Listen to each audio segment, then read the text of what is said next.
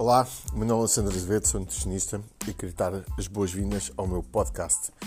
Hoje vamos falar com o Ricardo Goldfeder, é nutricionista, um grande amigo de Florianópolis, é uma conversa sempre interessante, espero que gostes. Visita o meu site reprograma.pt. Como a saúde começa e termina nas compras, deixei-te lá a minha lista de compras a lista de compras que faço para a minha casa e que também recomendo aos meus clientes. Espero que gostes. Olá a todos, bem-vindos a mais um episódio aqui do meu podcast. Mais uma vez com um grande amigo aqui do Brasil, nutricionista Ricardo Goldfeder. Ele pediu-me para falarmos hoje sobre nutrição desportiva, mas acho que vamos falar sobre muito mais coisas. Ricardo, queres apresentar aqui, aqui ao auditório? Bom, Uh, bom dia, boa tarde, boa noite, né? Depende da hora que você vai escutar esse podcast.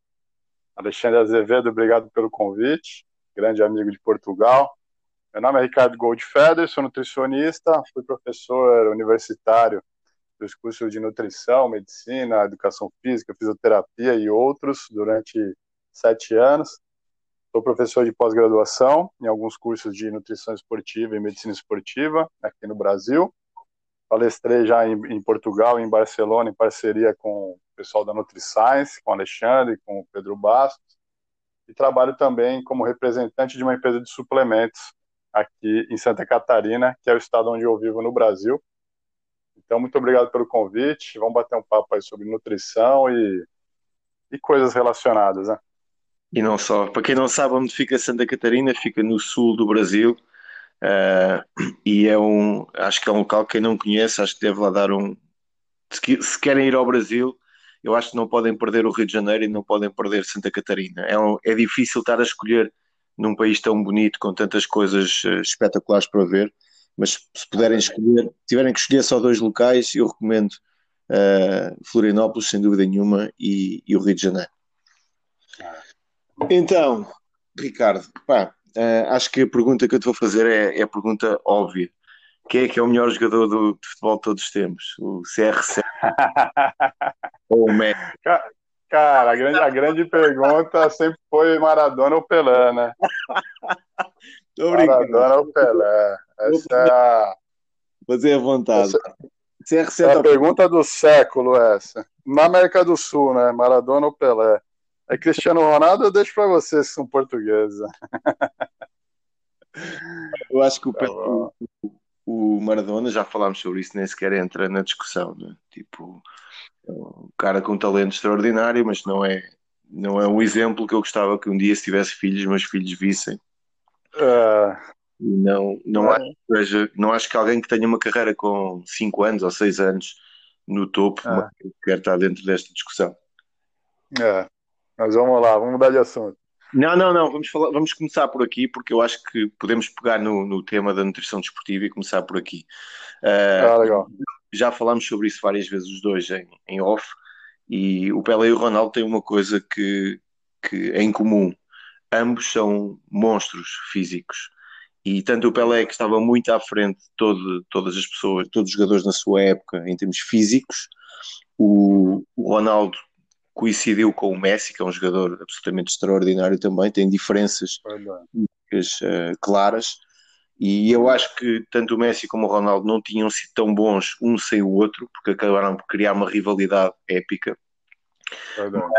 uh, o que se vê hoje é um Cristiano Ronaldo com 35 anos, com o melhor marcador em Itália, com o mesmo vigor que tinha quando era garoto, não está a desacelerar uhum. ainda no rendimento desportivo. E uma das coisas que se repara e para nós profissionais de saúde que trabalhamos nessa área, quando nós olhamos para o Cristiano Ronaldo, entendemos que é um trabalho de iceberg feito muito forte, tanto na parte da nutrição como na parte do treino. É e tu tens, estás ligado também ao futebol, e qual é que é a experiência que tu tens na, na, nos jogadores de futebol e a diferença da mentalidade que existe muitas das vezes num jogador de futebol e num atleta que faz outro tipo de modalidade, como crossfit, atletismo, uhum. esportes individuais em que tu precisas dar o teu máximo todos os dias? Então, Alexandre, eu acompanho futebol desde muito cedo, né? Eu fui criado em São Paulo, torcia, ainda torço pro Corinthians, e aí, duas vezes por semana eu ia no estádio do Paquembu, em São Paulo. Então, vivi muito o futebol. O futebol, como, como outros esportes coletivos, mas com uma certa particularidade, é um esporte onde você pode ficar o jogo inteiro sem fazer nada e pegar na bola uma vez, fazer um gol e sair aplaudido de campo, né? Uhum. E você pega um triatlon, por exemplo, essa possibilidade não existe, né? Ou você é bom do começo até o final, ou, ou você não é nada, né? Ou você chega muito atrás de todo mundo e você é um, como a gente diz aqui, você é um Zé Ninguém. Uhum. E no futebol, não, né? Então, assim, um grande exemplo que eu, que eu, um grande jogador que eu acompanhei foi o Romário, que foi o grande jogador do Brasil na Copa de 94. Ele sempre falou que ele não gostava de treinar, ele sempre faltou em treino. Só que ele tinha uma genialidade, ele tinha um poder de decisão que ele pegava duas vezes na bola, metia dois gols, virava o placar e saía de campo como ídolo, né? Então acho que o jogador de futebol ele, ele conta com essa arte do futebol, com essa genialidade, e muitos acabam é, acreditando muito nessa, nessa capacidade de improvisar e não cuidam tanto do físico. Aí quando você pega um cara que é um gênio e ainda cuida do físico, aí esse cara vira um Cristiano Ronaldo, esse cara vira um Pelé, né? E vira essas pessoas aí que, que encantam plateias pelo mundo afora. É, eu concordo. Eu é por aí concordo contigo em, em, absoluto. Quando tu tens que provar o teu rendimento no campo uh, e, e, podes fazê-lo só com uma jogada ou duas, ou quando tu tens que ir para, um, para uma luta de MMA, entrar dentro de um ringue com outro psicopata e trocar socos durante 25 minutos, as coisas mudam, mudam um bocadinho de, de figura. É, então, uma coisa, o, uma das coisas que, que, que, se vê hoje em dia e que eu também acompanho futebol desde, desde sempre, foi um desporto que eu sempre gostei muito de, de assistir. Eu acompanho o Benfica aqui em Portugal e, e, aqui em Portugal era muito engraçado quando tu ias para o estádio, quando eu era garoto, bem pequeno, era normal, por exemplo, o Estádio da Luz levava 120 mil pessoas, eles esgotavam com muita frequência, porque na altura não havia as transmissões televisivas que, que existem hoje, né? porque as pessoas tinham que ir mesmo uhum. Então tu podias levar uma panela com comida para dentro do estádio, ah. levar um garrafão de vinho para dentro do estádio, um garrafão de 5 litros, então era normal as pessoas entrarem ah. no campo umas 5 ah. antes do jogo. Eu acho que na altura do jogo estava todo mundo bêbado já, já pouca gente via aqui. Mas era uma, era uma festa, era uma que, Caramba, com, a, com esta música toda, isso termina. Mas, é, mudou uma das coisas que, que me chamava muita atenção é olhar para os atletas da altura, olhar, por exemplo, para os jogadores do Benfica na década de 80, ou olhar para os jogadores hoje e ver as diferenças atléticas e aquilo que, que eles realmente eram e aquilo que eles são hoje em dia. Nisso, obviamente, é. acho que o papel do treino e da nutrição desportiva tem sido, tem sido fundamental. Uh, da, tu, da, tua experiência, já trabalhaste com, o time do Havaí? Como é que foi? Já trabalhaste com uma equipa de futebol como nutricionista ou não? Então, eu já trabalhei com uma equipe de judô, de natação, até com o pessoal do, do MMA. No hum. futebol, eu fui estagiário aqui do Havaí, que é o time de futebol aqui de Florianópolis, durante hum. dois anos. E hoje eu sou o representante da Vitafor, que é uma empresa de suplementos, e a gente patrocina o time. Então eu acabo dando uma, uma consultoria para o nutricionista do time uhum. sobre a utilização de suplementos e algumas coisas de fisiologia do exercício, né? Mas sabe o que você estava falando, rapidinho, Alexandre, que sabe que essa questão do, do atleta de futebol, ele ser um atleta mesmo, ter um grande desempenho, isso começou na Europa, né? Porque no Brasil, de maneira geral, era um futebol, chamado de futebol arte. Então a gente sempre contou muito com a individualidade do Garrincha, do Pelé, do Rivelino, que eles não eram tão fortes fisicamente, mas driblavam muito, faziam muito gol. E aí a gente começou a observar principalmente os times da Inglaterra, que o pessoal não jogava bem, mas jogava em equipe e eram muito fortes. E aí isso, esse futebol em conjunto acabou, acabou pegando aqui no Brasil também e mudou a característica do futebol brasileiro, né? Então o pessoal hoje é muito mais forte, trabalha muito mais em equipe e, por um lado, acabou perdendo um pouco dessa genialidade do futebol brasileiro, né? na minha opinião. Ah, acabas por ter sempre alguns jogadores que, que aparecem. O problema é aquilo que tu dizes. Uh, tu, quando tens muitas facilidades numa determinada área, seja ela qual for, tu não preparas as outras. Tu, para conseguires Exatamente. fazer tudo em conjunto, tens que ser uma pessoa extraordinária. Tu pegas no Ronaldinho Gaúcho, vês o Ronaldinho Gaúcho a jogar, tinha, tinha tudo para ser o melhor de todos os tempos, tinha uma, uma capacidade técnica e uma genialidade fora da, da curva. Só que, se calhar, era tão fácil para ele fazer aquilo que ele fazia em relação aos outros que ele não precisava treinar como os outros treinavam, não precisava de se preocupar com a alimentação como os outros se preocupavam, e depois isso traz um problema. O problema nunca é naquela época que tu tens 22 anos ou 23 anos e não tens nenhuma lesão. Os problemas é quando tu tens 32, quando já estás farto de ganhar grana, quando já estás farto de jogar futebol e, uhum. e começa, começa o declínio. Todos esses jogadores acabam a carreira. O Ronaldinho Gaúcho ele saiu da Europa o quê? com 32, aí, não sei. Ele depois jogou... Não, talvez antes. Ele teve problema com álcool, né? Bebia muito. Foi para o Fazia muita festa. É, ele fazia muita festa, né? E isso acontece com muito jogador aqui no Brasil. O cara é um gênio e chega uma hora que o alcoolismo acaba com eles. Eles não conseguem treinar, não conseguem jogar. Eu podia, posso te falar, em uns 10 jogadores que aconteceu isso. É triste, né? É. Diz uma coisa. Uh, na tua opinião, qual é que é o papel da nutrição desportiva na performance? Porque há muita gente que está uh, a ouvir e, e, aqui, infelizmente, há uma, há uma corrente forte de, às vezes, nutrição baseada na evidência, onde tu vês esse trabalho, às vezes, feito no futebol, com o, ah, o jogador pode comer tudo, pode estar tranquilo, não preciso ter grandes cuidados, porque já é um atleta, já faz exercício todos os dias, o que interessa é o aporte energético, o aporte calórico, e esquecem depois uhum. outros detalhes. Qual é que é a tua experiência em relação a isso? O que é que tu achas? Então, eu acho que até fica, às vezes fica um pouco difícil para o nutricionista, quando ele trabalha com uma equipe esportiva, é, de quem não é da área reconhecer o valor desse trabalho, né? Porque o pessoal acha que o trabalho só é bom quando o time está ganhando. E quando a gente fala de futebol especificamente, eu dei o exemplo do Romário, né? O Romário era um cara que de repente ele não se alimentava bem, não treinava, mas fazia dois, três gols numa partida e o time dele ganhava mesmo jogando mal. Mas ele fez dois, três gols. Então parecia que o trabalho lá era bem feito. E você pega uma outra equipe onde as pessoas não têm um nível técnico tão bom, mas elas têm uma nutrição muito boa e um treinamento muito bom, pode ser que esse time não ganhe, porque as pessoas não têm qualidade técnica, né, Alexandre? E aí vão falar, pô, o nutricionista é ruim, o preparador físico é ruim. Não, é porque o time é limitado tecnicamente caras não chutam bem, não cabeceia bem, não cruza bem, etc. Né? Então, é, a gente que é da área, a gente consegue perceber a importância da nutrição numa equipe pelo número de lesões, por exemplo, né? Então, quantos atletas ficam afastados durante a temporada ou não. A gente vê principalmente, a gente não vai ver no primeiro tempo isso, porque no primeiro tempo os jogadores estão cheios de energia, mesmo os que não comeram muito bem, não suplementaram bem a gente vê principalmente no final do jogo, né, dos 30 minutos do segundo tempo em diante.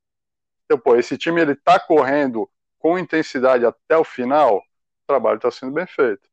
Se esse time está cansando no final, é um time que estava na frente do placar e no final dos jogos está levando gol, está deixando empatar, está deixando virar, tem alguma coisa errada nesse time, né? Pode ser a nutrição ou pode ser o treinamento, mas muitas vezes é a nutrição, é a suplementação que não foi bem feita. Uh, se você acompanha o bastidor do, da equipe, você vai ver que tem jogador que, por exemplo, uh, vomita antes do treino, ou antes de uma competição, principalmente, né, antes de um jogo. Você precisa ter um nutricionista lá para recuperar ele muito rápido para ele entrar em campo. Ou tem uma diarreia. Então, tem uma série de, de situações aí onde a nutrição ela é super importante. E, e mesmo os nutricionistas têm dificuldade em medir é, a qualidade do seu trabalho por causa disso. Eu trabalhei com. Trabalhei, eu acho que trabalhei não, não, é o, não é o nome. Trabalhar é quando tu ganhas grana. Fiz uma espécie uhum. de um estágio com a equipa do ah. futsal do Sporting aqui em Portugal. Já faz, um, já faz muitos anos na altura. E o principal trabalho que eu, que eu tinha com a equipa era tentar aumentar ao máximo os níveis de concentração, porque é, um, é uma modalidade que tu podes estar constantemente a entrar e a sair uhum. mas é uma mentalidade do ponto de vista do, da, da, concentração e da, da, do foco no jogo, pá, muito, muito, muito intenso, porque ao contrário do futebol uh, com 11 jogadores, que em que o campo é muito grande e que obviamente tens que respeitar toda, toda a movimentação tática da equipa, mas o que tu tens que fazer dentro de uma quadra de futsal é alucinante, aquilo não, não para.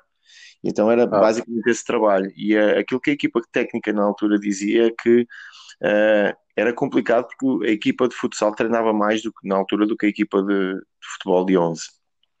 Ah. Então, imagina, os do futebol de 11 eram milionários e os outros uh, tinham um saláriozinho para, para uhum. jogar e aquilo criava ali uma criava ali uma dificuldade depois dentro do, do balneário para, para gerir tudo, toda essa situação. Eles treinavam, ah. treinavam imenso, tinham fazer um trabalho físico, a equipa técnica era muito boa, tinha, muita, tinha, tinha algumas pessoas que tinham vindo do atletismo, então tinham umas noções de, de, de, teste físico e daquilo que eles tinham que fazer um pouquinho diferente. E na altura o time foi, foi campeão e durante muito tempo essa equipa foi, foi ainda é uma das grandes equipas em, em Portugal no, no, no futsal. Diz-me uma coisa, há uma polémica sempre grande principalmente dentro da, da, nossa própria classe. Já nem vou falar na, na, classe médica, porque às vezes nós estamos a comparar ou, ou, ou, colocarmos pessoas que são fora da nossa área a falar também, independentemente se são médicos ou são outros profissionais de saúde, se calhar perdem um pouco também o interesse, porque não, podem não ter estudado a fundo essa área. Uh, tendo em conta que tu trabalhas com a VitaFor, gostava de saber um pouco a tua opinião em relação à suplementação. E porquê que eu estou-te a perguntar isso? Sei qual é é a tua opinião mas tens muitos profissionais de saúde, muitos nutricionistas a dizer que o suplemento que você toma sai na urina, basicamente. Então, uhum. trabalham com proteína whey, eventualmente, se, se o cliente não tiver uh, a quantidade de proteína disponível para, para consumir durante o dia, e depois, eventualmente, creatina e ômega 3 e, e pouco mais. E tudo o resto depois acaba por cair um pouco em descrédito, depois não, não tem estudo, depois, depois há muita gente a falar sobre suplementação e a falar sobre a indústria. Eu gostava uhum. de saber a tua, a, tua, opinião, não. Eu gostava que tu falasses um pouco sobre isso, também dando um pouco da tua experiência e, e, e falasse um pouco sobre, sobre suplementos e o que é que as pessoas realmente estão a perder quando não fazem uma boa suplementação.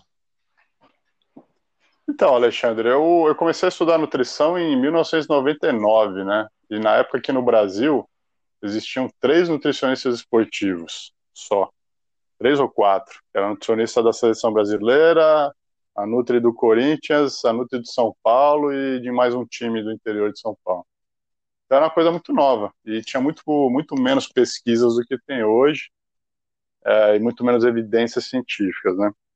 É, hoje aqui no Brasil, sei lá, deve ter mais de 5 mil, 7 mil nutricionistas esportivos. Então né, o, cresceu demais o volume de informações, a experiência prática e a troca de ideias. Então isso vem mudando bastante aqui no Brasil, pelo menos, né? Então quando eu comecei a estudar nutrição, eu lembro de ir num congresso em São Paulo em 99, onde diziam que o, praticamente nenhum suplemento funcionava. Então creatina era uma piada, o pessoal ria, falava, ah, as pessoas estão usando creatina e creatina não serve para nada. Então todos os estudos daquela época diziam que creatina não servia para nada. Beleza. As pessoas continuaram usando. E aí em 2001 eu fui num outro congresso em São Paulo, onde a creatina era assim a bola da vez. Né, um monte de estudo mostrando que creatina funcionava, as pessoas deslumbradas com creatina e tal. Então, eu acho que um dos primeiros suplementos que apareceu aí se comprovou, e desde então a gente tem uma série de estudos científicos. Não existe dúvida nenhuma de que creatina melhora o desempenho esportivo se eu for te falar de um suplemento para tomar, sem dúvida, a creatina é o que mais tem evidência científica. Bom, é, desde então surgiram vários suplementos no mercado. E a grande confusão, né, o grande problema também que a gente tem, Alexandre, é que se fala muito em medicina baseada em evidências. Uhum. Quando a gente fala de medicina baseada em evidências, é, essa, esse é um raciocínio que ele vale principalmente para o uso de medicamentos. E quando você vai estudar um, por exemplo, uma estatina para baixar colesterol, a indústria farmacêutica injeta uma grana, assim, milhões ou bilhões de dólares, estudos com 10 mil pessoas é, em cinco continentes.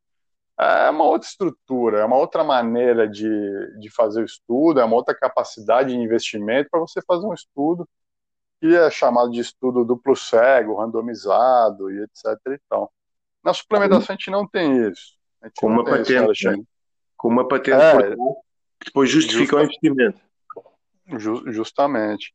Então, o raciocínio para a suplementação ele, ele acaba sendo mais baseado no mecanismo de ação Uhum. Isso é colocado em prática, tem muito da observação clínica e acaba sendo muitas vezes, sem dúvida, uma coisa muito empírica. Então, tem uma série de suplementos, vamos lá, L-carnitina, derribose, é, luteína, uma infinidade que eu poderia falar para você de suplementos que não tem a evidência é, científica clássica que é utilizada na medicina. E nem por isso a gente pode dizer que não funciona, tá? Então, até as grandes sociedades de nutrição esportiva acabam dividindo os suplementos em classe A, que são aqueles que têm bastante evidência científica, classe B, são os suplementos que poderiam oferecer algum risco para a saúde, e classe C, que são suplementos que pode ser que funcione, pode ser que não funcione, mas não faz mal, tá? Então a gente pode colocar em categoria A, que tem bastante evidência científica, creatina, whey protein, ômega 3, probióticos, é, cafeína, com certeza, cafeína tem muita evidência científica, coisa que a gente não tem dúvida, tá? E aí na classe C, né, que seria suplementos passíveis de confirmação, ainda que não tem tanto estudo, mas as pessoas usam na prática, muitos relatam que funciona. Aí a gente tem o BCA, a arginina, a L-carnitina, a derribose e uma série de outros suplementos. Né? Bom, então, para finalizar essa, esse raciocínio, é, a gente sempre prioriza a questão da classe A, que tem bastante evidência científica. O suplemento de classe C, a gente primeiro avalia se existe risco, a maioria deles não oferece risco para a saúde das pessoas. Tá? Se a gente for pensar em suplementação, é, existe uma categoria de suplementos que pode oferecer sim um risco à saúde, que são os pré-treinos, uhum. aqueles que têm muita cafeína, que têm muito estimulante, é, tem produtos americanos que têm derivados de anfetamina. Esses produtos são os pré-treinos e também aqueles utilizados para emagrecimento que era Xenadrin e coisas, outros nomes, né, que tem nos Estados Unidos. Esses produtos podem sim oferecer risco à saúde. É, de maneira geral, os aminoácidos, proteínas, barras, géis, carboidratos, o risco à saúde é muito baixo. Mas, a minha opinião, de maneira geral, a suplementação hoje ela é imprescindível para o alto desempenho esportivo. Tá? Não conheço nenhum grande atleta atual em nenhuma modalidade que não toma algum suplemento e, e a gente enxerga benefícios com certeza no desempenho dele. Então acho que de maneira geral é isso.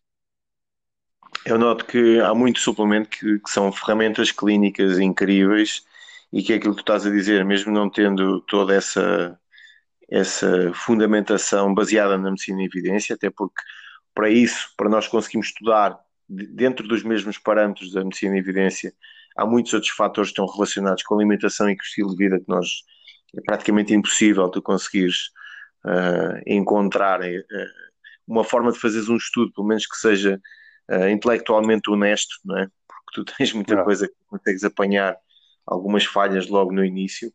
E, e, há um exemplo clássico, não é? Tipo, o, uma suplementação, por exemplo, com magnésio, tem, tem um efeito numa pessoa que uhum. tem carência de magnésio e numa pessoa que não tem carência de magnésio, é, é obviamente outro, não é? Justamente o estado clínico do cliente, neste caso, é, é individualizado e, e, tem que se encontrar depois também alguma. É, e, e há, há, uma forma que eu, que eu gosto muito de trabalhar e que é bem simples, que é utilizar o quadro de sinais e sintomas, que às vezes sem fazer grandes testes, só com quadros de sinais e sintomas e depois fazendo alguns testes com suplementos, a resposta normalmente é muito boa. Agora, foi uh, 100% placebo, ótimo, ótimo. O meu principal objetivo quando eu pego num cliente é metê-lo melhor do que aquilo que ele estava. É Por isso, eu, eu, eu às vezes vejo pessoas a discutirem o sexo dos anjos, eh, esquecendo aquilo que é mais importante. Que o mais importante é o resultado final. Exatamente. E tu pegas em 10 pacientes e há um médico, por exemplo, que pega em mais 10 pacientes e fazem os dois um, uma battle, uma battle de, de uhum. pacientes. Uhum. Se desses oito, uh, desses dez que tu estás a seguir, oito ficaram incríveis. Se os dez que o médico está a seguir, dois ficaram bem, epá, o que é que foi feito ou o que não foi feito, isso depois é para uma segunda análise, não é? Mas o que quer que tenha acontecido funcionou, não é? É verdade. E, e eu lembro-me do, do, do, Gabriel, que tu também conheces bem, de falar numa coisa que É engraçado ele falar, por exemplo, no, naquele síndrome do paciente que está ótimo, não é? Que as análises estão ótimas, mas ele sente-se um lixo, não é? Ah. Então, estou ótimo, fui fazer análise, está tudo bem, mas eu não consigo dormir, eu tenho dores de cabeça constantes, uh, eu não tenho libido, uh, eu sinto-me constantemente deprimido, mas de resto deve estar, deve ser algum problema psicológico, não é? Porque as análises estão ótimas, aqueles cinco ou seis parâmetros que o médico pediu estão ótimos, e eu não é. sei o que é que passa realmente comigo.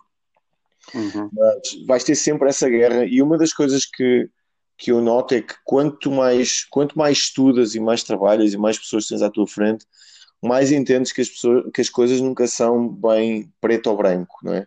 Tem sempre ali uma é. zona cinzenta, tem sempre ali uma, uma, uma, uma, área que convém investigar e convém, convém estudar, mas também seguir um pouco a tua intuição, que é, que é importante quando tu tens uma pessoa à frente. Eu entendo que quando tens um cliente à frente durante 10 minutos e tens que dar uma consulta em 10 minutos, eu compreendo que é complicado conseguires ir, ir um pouco mais além, ir um pouco mais a fundo. Mas nós, como temos o privilégio de poder trabalhar com uma pessoa durante uma hora, durante uma hora e meia, dependendo da consulta, acaba por ser mais fácil nós encontrarmos outro tipo de, de padrões. Eu hoje estava, estava a caminhar, a gente está aqui em confinamento outra vez no Covid, já vamos falar sobre isso. Uhum. E eu estava a caminhar de manhã Uh, eu fiquei, estou na, naquela casa do Vilar onde tu ficaste quando estiveste cá comigo. Sim. E então tem um, tem um monte de campo à volta e dá para caminhar. Eu estava a pensar numa, numa coisa engraçada quando, em relação ao padrão de clientes, por exemplo. Tu tens. As pessoas podem ser divididas, obviamente, em muitos grupos, mas se me dissesse assim, define uma pessoa que tem resultados, ou um grupo de clientes tem resultados, um grupo de clientes dificilmente tem os mesmos resultados do primeiro há uma diferença, há um padrão na comunicação que tu consegues identificar nos primeiros dois minutos de conversa, que é as pessoas que estão mais preocupadas com aquilo que não controlam normalmente têm mais dificuldades em atingir resultados. As pessoas que estão mais preocupadas com aquilo que controlam, os resultados são completamente diferentes. Então, quando é tu tens alguém que a preocupação durante a consulta é justificar-te porque é que não está assim, porque é que não está bem, tu imediatamente Sim percebes que vai ser muito mais complicado trabalhar com aquela pessoa ah. do que a outra que diz assim: eu tenho algumas limitações, mas vamos, vamos nos focar apenas naquilo que eu consigo fazer. Perfeito. Isso muda, muda completamente o jogo. E nós estamos a falar apenas de um pequeno parâmetro, um pequeno padrão psicológico. Agora vamos começar a falar, imagina, de polimorfismo genético, déficit de micronutrientes, uhum. uh, estado clínico do intestino, como é que a pessoa está psicologicamente e, e, nós nunca mais saímos daqui, porque nós somos demasiado complexos para olhar apenas para o marcador das análises, falar especificamente sobre o marcador das análises e achar que a pessoa, por baixar um determinado valor numa, numas análises, vai ficar bem de uma, de uma forma holística, porque isso realmente não vai acontecer nunca, não é? Verdade, é verdade. Então, Ricardo, como é que está o Covid aí no Brasil? Então, Alexandre, a notícia da, da semana aqui no Brasil é que faltou oxigênio lá em Manaus. Não sei se você viu essa, essa notícia, chegou aí em Portugal. Sim, exatamente. É, é, né? é, em Manaus especificamente, cara, a demanda de oxigênio subiu, parece que em 15 dias subiu cinco vezes. Então, eles não estavam preparados e anteontem muita gente morreu por falta de oxigênio nos hospitais. Cara, foram cenas terríveis, assim, terríveis, terríveis, terríveis. Familiar desesperado, pessoal que trabalha, profissionais da saúde também, chocados, assim, por ver as pessoas morrerem asfixiadas. Foi isso que foi relatando. O Brasil é muito grande, né, Alexandre? Então tem muitas realidades diferentes. Para você ter uma ideia, eu estou no sul do Brasil, né? O sul do Brasil ele, ele tem uma característica mais é, é mais organizado, tem uma característica um pouco mais europeia, assim. São Paulo para cima a situação começa a mudar. Rio de Janeiro é uma bagunça, né? Muita corrupção, uma cultura bem diferente aqui do Sul. E o Nordeste também uma, uma outra colonização, uma outra cultura. Você vê a, a taxa de letalidade do Covid em Florianópolis, Alexandre, é de 0,8%. A taxa de letalidade do Covid no Rio de Janeiro capital é 8,1%. 10 vezes mais. Então, proporcionalmente, morreram 10 vezes mais pessoas no Rio de Janeiro. Isso se deve a toda a característica de, da cultura do povo, de aglomerar mais ou menos, usar máscara ou não, e etc. E tem também relacionado com a estrutura do sistema de saúde, né? O sistema de saúde público aqui no sul, aqui em Florianópolis especificamente, ele é bom. E no Rio de Janeiro é terrível, lá em Manaus também é terrível, então tem essa questão. É, lockdown aqui no Brasil a gente provavelmente não vai ter. Né? O presidente do Brasil ele é totalmente contra o lockdown. Ele entende que o lockdown ele salva vidas do Covid, mas ele leva à morte por outras causas. Pessoas ficam mais tristes, mais ansiosas, mais deprimidas, tem mais suicídio, é, mais empresas vão quebrar, o desemprego vai levar à fome, vai levar à violência, as pessoas vão morrer de fome, vão morrer de violência, e que a longo prazo o lockdown ele pode ser mais mortal do que o lockdown. Então a gente provavelmente a gente não vai entrar em lockdown não, Alexandre, mas aqui o pessoal não está aglomerando, não tá, a gente não, não tem rolado congressos, é, jogo de futebol sem torcida, as aulas não voltaram, nem para as crianças, nem na faculdade. E o Brasil tem lidado dessa forma. E aí a, a, estatística global assim mostra que o número de mortes por milhão de habitantes é muito parecido com Portugal. Acho que Portugal deve estar também chegando em quase mil por milhão. O Brasil está em 970. Eu sei que a Bélgica está em 1.600 mortes por milhão né, de habitantes. Acho que a Bélgica é o pior país do mundo, né, de, de países com, com algum certo porte.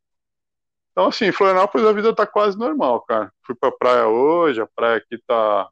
Não tá cheia como num verão normal, mas tem bastante gente na praia. Restaurantes estão funcionando quase normalmente. Uh, diria que a vida tá quase normal, viu? Sabes que o que eu acho mais estranho é que ao fim de um ano, praticamente, nós ainda, ainda vamos estar, se nós estivermos a falar sobre isso durante uma hora, nós não vamos chegar a conclusão nenhuma e vamos ficar exatamente na mesma. Por exemplo, um, aqui no verão em Portugal, eu não acredito que as pessoas tenham feito, tenham tido grandes cuidados, porque as praias estavam completamente cheias. Hum. Agora, o que é o facto é que em Portugal, uh, no verão, não há gripe, ninguém tem gripe. Ah. Então, o que é que aconteceu? Neste momento, as pessoas estão completamente fartas, porque já tivemos um lockdown agressivo. Uhum. E o que aconteceu era aquilo que, infelizmente, toda a gente estava à espera uh, as pessoas fartas de lockdown, foi tudo, toda a gente tem feito a sua vida normal, entramos numa época de gripes e ontem saiu, saiu nas notícias aqui em Portugal, aqui na minha cidade, aqui em Torres Vedras, tu tinhas uma fila de ambulâncias pai, com 100 metros antes de chegares ao hospital. Hum. Com espera de 9 horas dentro da ambulância. Não. Então, o que é que o nosso governo se lembrou de fazer? Lembraram-se de fazer um novo lockdown. Mas uhum. nesse lockdown existem, salvo 51 exceções. Uhum. Entre elas, tu podes ir na igreja, uhum. podes. Uh, as crianças estão todas na escola, toda a gente está na escola. Tá. Quem pode estar em teletrabalho está em teletrabalho, mas tu podes sair de casa para ir às compras, para comprar medicamentos, para ir buscar as tuas filhas, uh, para ir levar medicamentos aos teus pais, basicamente tu consegues andar na rua sem qualquer tipo de problema. Basicamente é isso. Ah. Então, se tu fores a Lisboa, o trânsito está praticamente normal. Então, nós ah. fizemos um lockdown que a única coisa que fez neste momento, na minha opinião, foi quebrar com os restaurantes, esses tiveram que fechar, foi hum. rebentar com, com a hotelaria em geral e com alguns setores que ficam completamente desprotegidos. Só para te teres uma ideia, só a partir Sim. de segunda-feira vai surgir a proibição de os grandes supermercados, os grandes grupos de hipermercados, uh, venderem outro tipo de coisas que não produtos alimentares, porque eles vendem livros, vendem material de jardim, vendem tudo lá dentro. Ah, ah. Então imagina, eu vou fechar a tua não livraria. Não, não vai poder a partir de segunda-feira. Porque senão é assim, eu vou fechar a tua livraria, não é? Vou fechar a tua loja que vende material de jardim e então esse, esses, esses produtos vão estar à venda só nos grandes é supermercados. Ah, não dá. E tu ficas fechado um mês ou dois meses que eles então a decidir o que é que, o que, é que vão fazer. Sim. Então eu acho que uh, nós em Portugal agora vamos viver uma época bastante complicada, não é? Estamos numa altura de gripes, a economia está quebrada por causa do Covid. Uh, temos muita gente que não consegue ter atendimento no hospital, porque os hospitais estão a ficar cheios. Teve um amigo do meu pai que teve um corte numa mão, teve que ir ao hospital, teve 9 horas para ser cozido. Não. Se tu tiveres um acidente, caís de moto ou de bicicleta, uma coisa qualquer, não tens entrada no hospital. E, e sinceramente eu acho que ainda ninguém sabe bem o que, é que, o que é que vai acontecer. Agora, no Brasil, eu vou te dizer o que é que eu acho estranho. Por exemplo, o meu irmão está Hum. no Rio de Janeiro. Ah. Pronto, o André foi para lá e está neste momento, está, ele ficou no Leblon, tem lá um apartamento alugado, tem, tem ido ao CrossFit todos os dias, tem ido à, tem ido à praia todos os dias, é, pá, e está no verdadeiro paraíso. Ah. Tu aí em baixo tens feito a tua vida de certeza absoluta, obviamente com os teus cuidados, Aham. com o teu distanciamento social, mas tens ido jantar fora ao restaurante, na boa, tranquilo, Uhum. Uh, simplesmente não te aproximas de aglomerados, vais para a praia, fazes o teu surfzinho, moras numa casa Uhum. espetacular em frente à praia, portanto dá- dá-te uma qualidade de vida absolutamente incrível. Uhum. E como é que em Manaus, em que o clima neste momento é sufocante, não é? Tam- Estamos a falar de verão, Uhum. como é que em Manaus está- estão com, a, com o Covid da forma como estão? E mesmo no Rio de Janeiro, como é que as mortes têm sido tão elevadas? Como o meu irmão lá diz, não nota nada, nada, nada, nada. Está completamente tranquilo. E se eh, o Covid tem afetado tanto aí idosos e pessoas obesas, ou se tem Hum. afetado também pessoas supostamente mais saudáveis? Tens tido esse, esse feedback? Então, é, com certeza pega mais os idosos e, e pessoal obeso com comorbidades, né? Diabetes, hipertensão e outros. É, teve morte de jovens e tal. É porque assim, né, Alexandre? Se a gente ficar muito ligado em notícia, cara, isso muda até o humor, né? Você fica, cara, começa a ficar paranoico, fica com medo. Você acha que é um negócio, assim, parece que a cidade tá radioativa, né? Eu vejo que muita gente ainda acha isso, né? Eu acho que tá radioativo. O cara tá dentro do carro sozinho, tá de máscara. O cara vai andar na rua sozinho, tá de aqui máscara. também, né? aqui também, aqui também.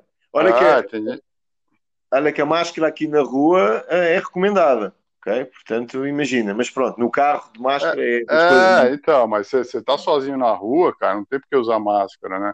Claro. É, bom, o pessoal tá na praia, tá de máscara também, ao ar livre, assim, com vento, ele não tá aglomerado. Tem gente usando duas máscaras, acho que uma máscara só não resolve.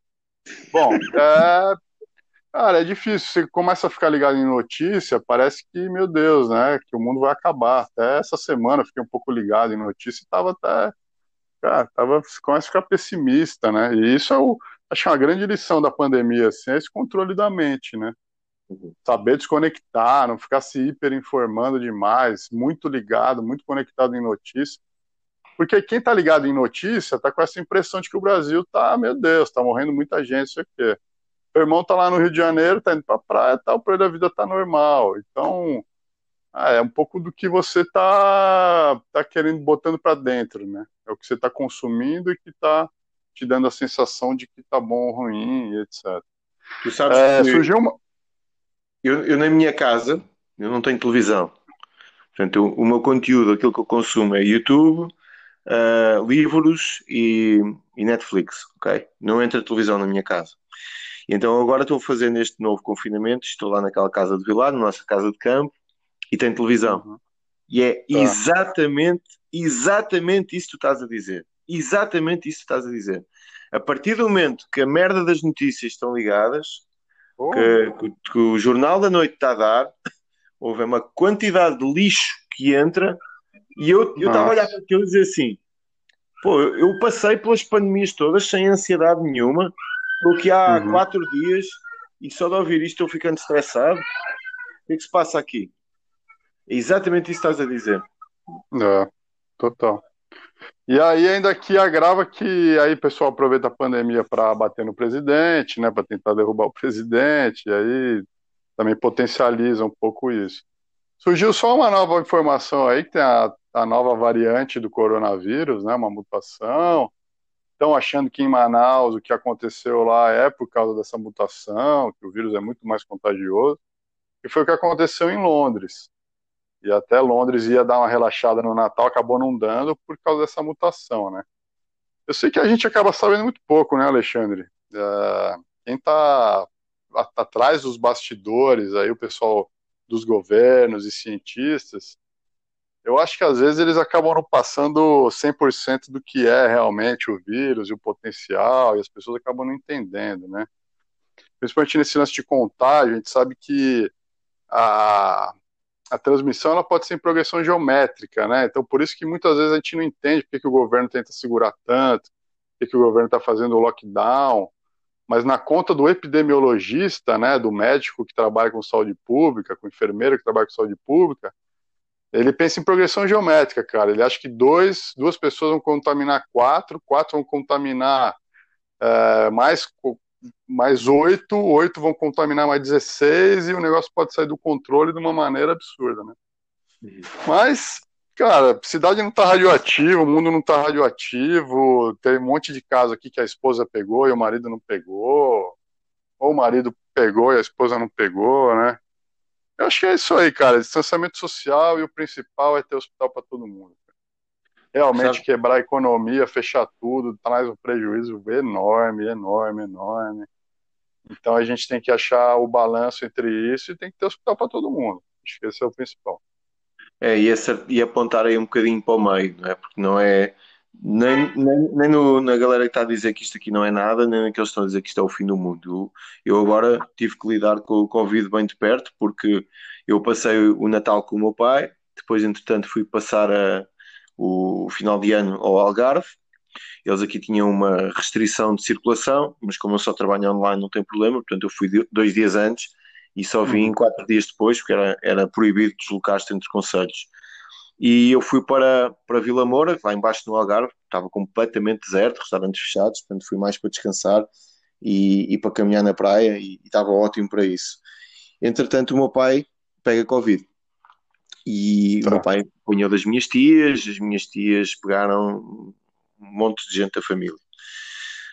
E a, a experiência que eu tenho de Covid uh, é que o meu pai teve dores nas pernas durante um dia. O meu pai é diabético, tem 63 anos, portanto está numa uma população de risco e não teve rigorosamente nada. A minha tia, uma das minhas tias, teve uma ligeira pneumonia, felizmente já está tudo bem. E, e uh, há dois dias morreu o pai de um amigo meu com Covid, mas tinha um câncer, uhum. tinha um câncer já há dois anos e, e as coisas não estavam bem. Uhum. Então há uma. É aquilo que tu dizes, é, nós não vamos saber, acho que só daqui a uns anos vamos saber realmente o que é que se passou, quais é que são as reais consequências de nós fecharmos a economia e, e pior ainda, não é? Que há, parece que há setores que são tratados de uma forma e outros que são tratados de uma forma diferente. Eu vou dar um exemplo, isto, isto deixou-me realmente revoltado. Aqui fecharam os ginásios, fecharam as academias. Ah. Ok?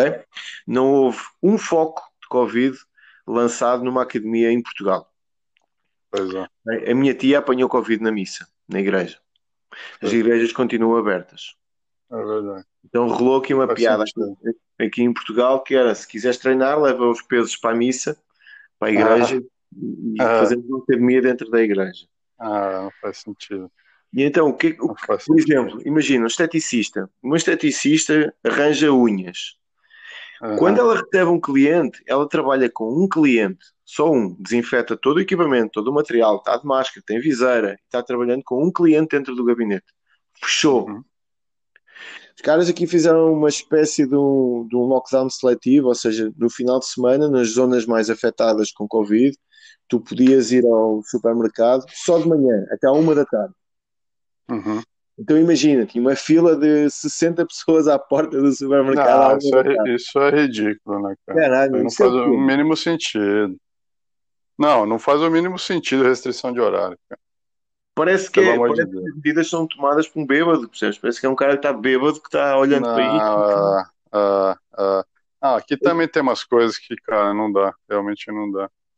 Mas, é, cara, é difícil. Acaba que realmente no, na questão de empresa aberta e empresa fechada, as grandes empresas continuam abertas e as pequenas empresas vão tudo quebrar, né? é o dono do supermercado, o dono do posto de gasolina e das grandes companhias. Isso tudo aí parece estar funcionando, né? É, isso sim, isso sim. Agora, se tiveres, o teu, se tiveres três restaurantes em Lisboa, meu amigo, é, não. Não se figuram tempos fáceis para ti. Acho que explodiu o online, é? explodiu agora a Globo e a, e a Uber Eats. Eles estão trabalhando direto. Ah. e tem sido a única forma dos ah. restaurantes conseguirem sobreviver. É, o, o, o fato é que nessa pandemia a gente vê que realmente nutrição e atividade física faz muita diferença. Né? Sabes uma coisa, eu estava a falar com, com o Pedro, com o Pedro Baixo, estávamos a falar dias sobre isso, e ele estava a dizer uma coisa engraçada, que era, esperava-se que as pessoas com este tipo de, situação ganhassem uma consciência diferente e se preocupassem com a saúde, mas isso realmente não, não está a acontecer. O que é incrível. Não? Não, não, não. É, é, aqui no Brasil eu acho que sim, viu, Alexandre? Sim. O pessoal está pensando mais em prevenção. Inclusive, eu trabalho com, com venda de suplementos aqui, né? Representa a Vitafor. E a Vitafor, as vendas cresceram 39% ano passado. Ah, espera lá, espera lá. Estás a falar em tomar cápsulas, não é? Cá a galera é. também toma cápsulas. Estou-te a dizer é começar a emagrecer e a treinar. Ah, tá. Não, é, cápsulas... tem uma. Sim. É, tem uma limitação também, cara, que muita gente está com medo de ir num local de treino e se contaminar, né?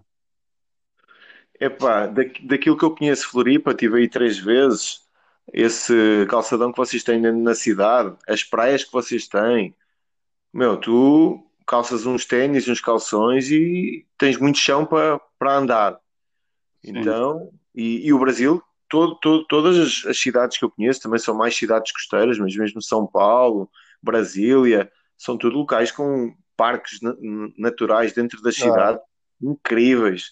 Por isso há condições, ah. e, e, o povo brasileiro é um povo que, que, está muito mais ligado na atividade física, na importância do desporto, na importância da, de manter uma, uma boa forma física. Se calhar nem é exemplo, mas aqui em Portugal, cara, não estou vendo as pessoas ficarem mais preocupadas com isso. As pessoas tiveram Nossa. um ano para emagrecer. Uh, o Covid está tá, ah. tá atacando principalmente pessoas com problemas inflamatórios e nós sabemos ah. que a obesidade é, é um deles. Cara, se eu tivesse com 30 quilos a mais, eu estava no osso. E tu estás é a ver as pessoas que estavam com 30 quilos a mais continuam com 30 quilos a mais. É, isso é verdade. É verdade. Não, Diz uma coisa, como é que está o verãozão aí no Brasil? Pô, tá uma maravilha. Tá um verão um pouco chuvoso no Brasil todo, aqui no litoral, mas tá calor. Agora tá sol, mas tá, já, já choveu. E as praias são um pouco mais vazias do que o habitual do verão. Pô, tá maravilhoso, cara. Olha, Nada tava... a reclamar.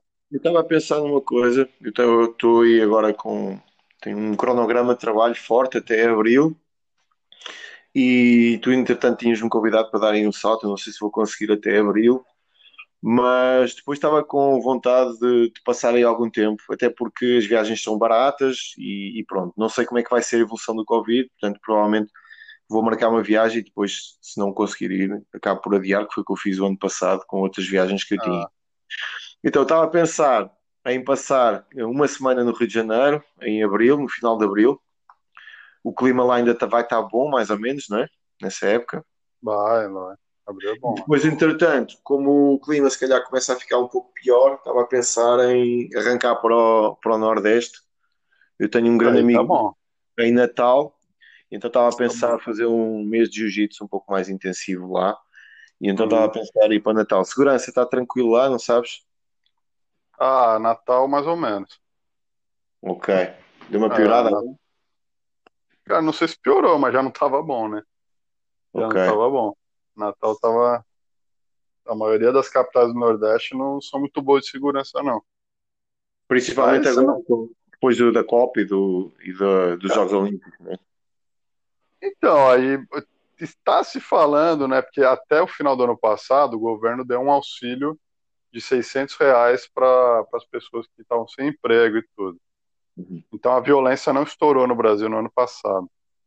É, para esse ano, que o governo não vai mais dar o auxílio emergencial, as pessoas vão ficar sem dinheiro, espera-se um certo aumento da violência por aqui, né? Então, cara, não sei, não sei. Florianópolis está tranquilo, sempre foi tranquilo, né? Rio de é, Janeiro sempre foi uma bagunça. É, o problema de Florianópolis é que daqui para a frente, depois, a partir de maio, junho, o clima começa a ficar eh, é frio, mal. Frio, é frio.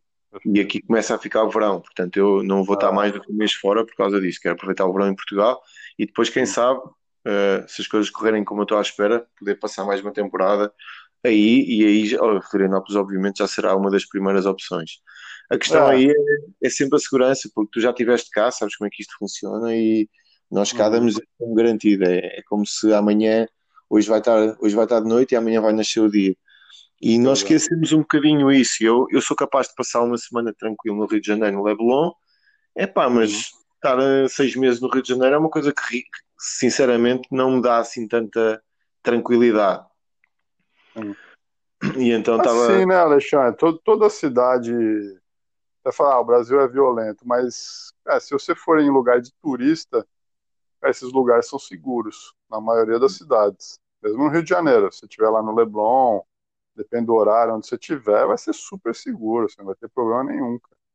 Nenhum, nenhum, né?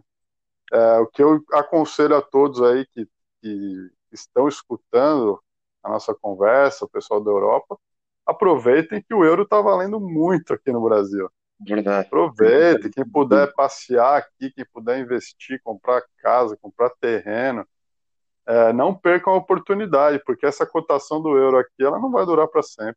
É verdade, concordo contigo.